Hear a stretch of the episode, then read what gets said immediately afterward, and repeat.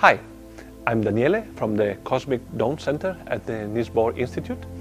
Uh, I will tell you about uh, the latest research that uh, we carried out together with my colleagues.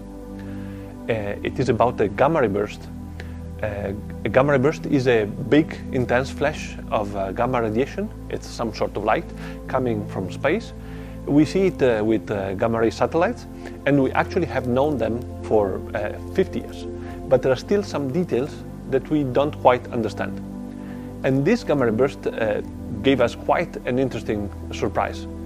So basically, we could see it, that it comes from the collision, uh, the clashing of two neutron stars. A neutron star is a very compact star. It has the same mass as the Sun, but it's uh, squeezed in a, a, ball like maybe 10 kilometers of radius. So it is extremely, um, extremely compact. And you can imagine if two such incredible objects uh, smash together, uh, a, a, big explosion. And two things happen in this case. Well, first, uh, the gamma ray burst is produced. Uh, this is, in a sense, very convenient because we can detect it with our gamma ray satellite. But even more interestingly is what happens around uh, the explosion site. In, this, uh, in, the, in the explosion debris, you have formation of new heavy elements. By elements, I mean uh, the elements in the periodic table. You have seen it one time or the other. And these are the heavy elements, uh, like heavier than iron. Uh, you go from uh, gold, that is in your ring, but many others like iodine, uh, uranium, platinum, uh, many heavy elements. So, how do we know about these remarkable facts? Well, we used the the James Webb Space Telescope.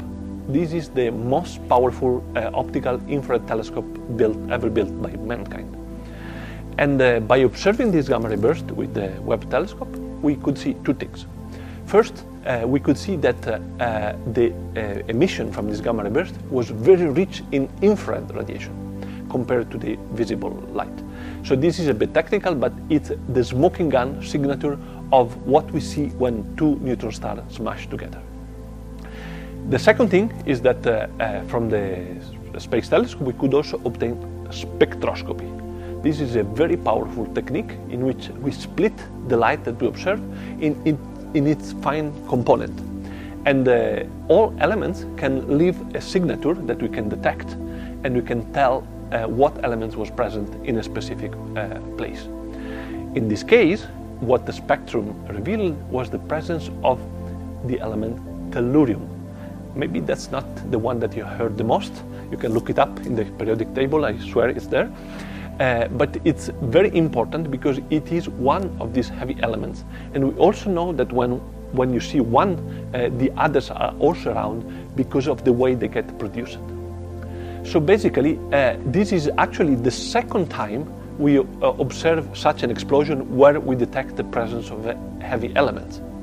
And the fact that we have a new detection, it reinforces very much the concept that these elements are indeed produced in the collision of these neutron stars. And uh, uh, these elements uh, will be produced and then released and dispersed in the space. And in the end, they will form new stars and new planets.